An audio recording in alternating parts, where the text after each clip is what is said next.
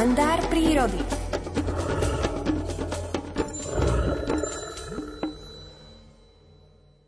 Od prvého okamihu, ako sa prírodovedec Miroslav Saňga stretol s hlucháňom ešte ako malý chlapec, pocitil k tejto zvláštnej ratolesti prírody neopísateľné chvenie srdca. Zo spomienok a obrázkov z pozorovania hlucháňov vznikla knižka Rozjímanie s hlucháňmi. Píše v nej aj o tajomnej noci v lese. Číta Alfred Svan. V útlučkej zdrubovej chatke učupenej pod ochranným závojom lesa blikoce skromné svetielko petrolejky. Komín si spokojne pufká, preňho vždy najchutnejší dym z bukových halúzok. Vyšiel som si nazbierať za náruč suchého raždia, ktorým si tu prikurujem z večera. Z nedalekého grúnika, akože ho len zvú lopušnúo, čujem pískanie kuvička. Nad tanečnicou sa pomaly rozplývajú lilavkasté zore v sivastom odtieni súmračnej oblohy. Tá, čo chvíľa stmavne a svoj nočný závoj si vyzdobí zlatistými hviezdičkami. Chladný vietor, pofúkujúci z Rakitova, zababušeného ešte do snehovej perinky, ma durí naspäť do chatky, kde si v kútiku zastrčená Peterka mrnká svojou vlastnou rečou. Bukové halúsky pukajú v jej rozpálených ústach raz tichučko, inokedy o čosi hlasnejšie. Tento praskot mi čosi veľmi pripomína, ale o tom viac až včas ráno. Prihováranie sa bukového ohníka z Peterky v lesnej chatke je pre moje vnútro najblahodarnejším súzvukom, vedno s pohľadom do nekonečných hlbín trasúceho sa plamienka petrolejky. V príjemne hrejivej atmosfére prítulnej chatky, pri najslačej uspávanke neobyčajne zhovorčivej piecky, sa nechávam uniesť do sveta snov. Ako si podvedome sa zobúdzam a pozerám na hodinky, posvietiac si na ich belastý ciferník baterkou. Je pol druhej po polnoci. Nazriem cez neveľký oblôčik, osnovaný jemnučkou, striebristou sieťkou pavučiny, kde sa vyzrážali kvapôčky vody. V mesačnom svite žiaria ako najdrahšie perly na závoji lesnej víly.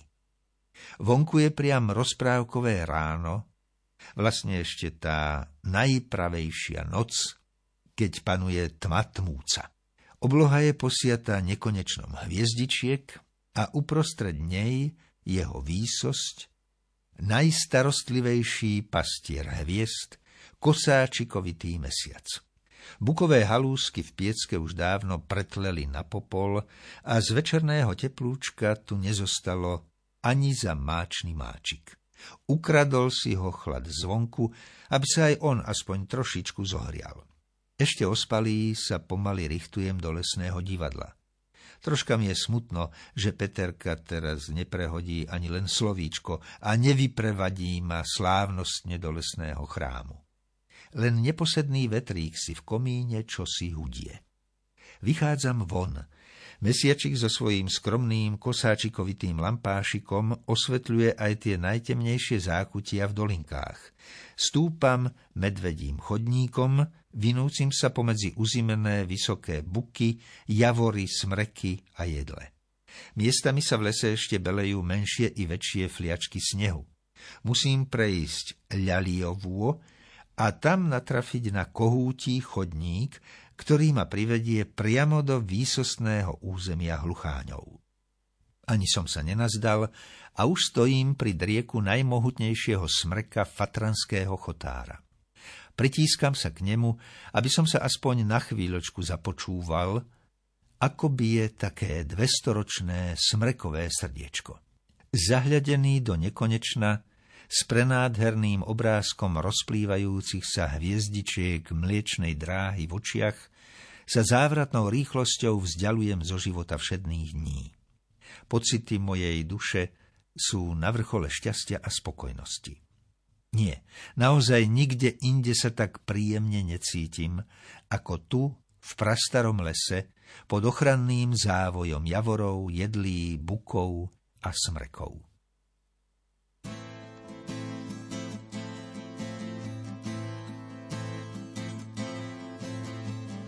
smrekov. stále medzi nami, je stále blízko nás.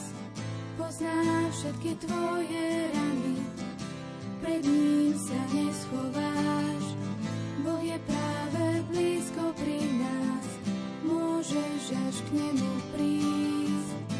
Chce obmyť to, čo skrývaš, báť sa už nemusíš.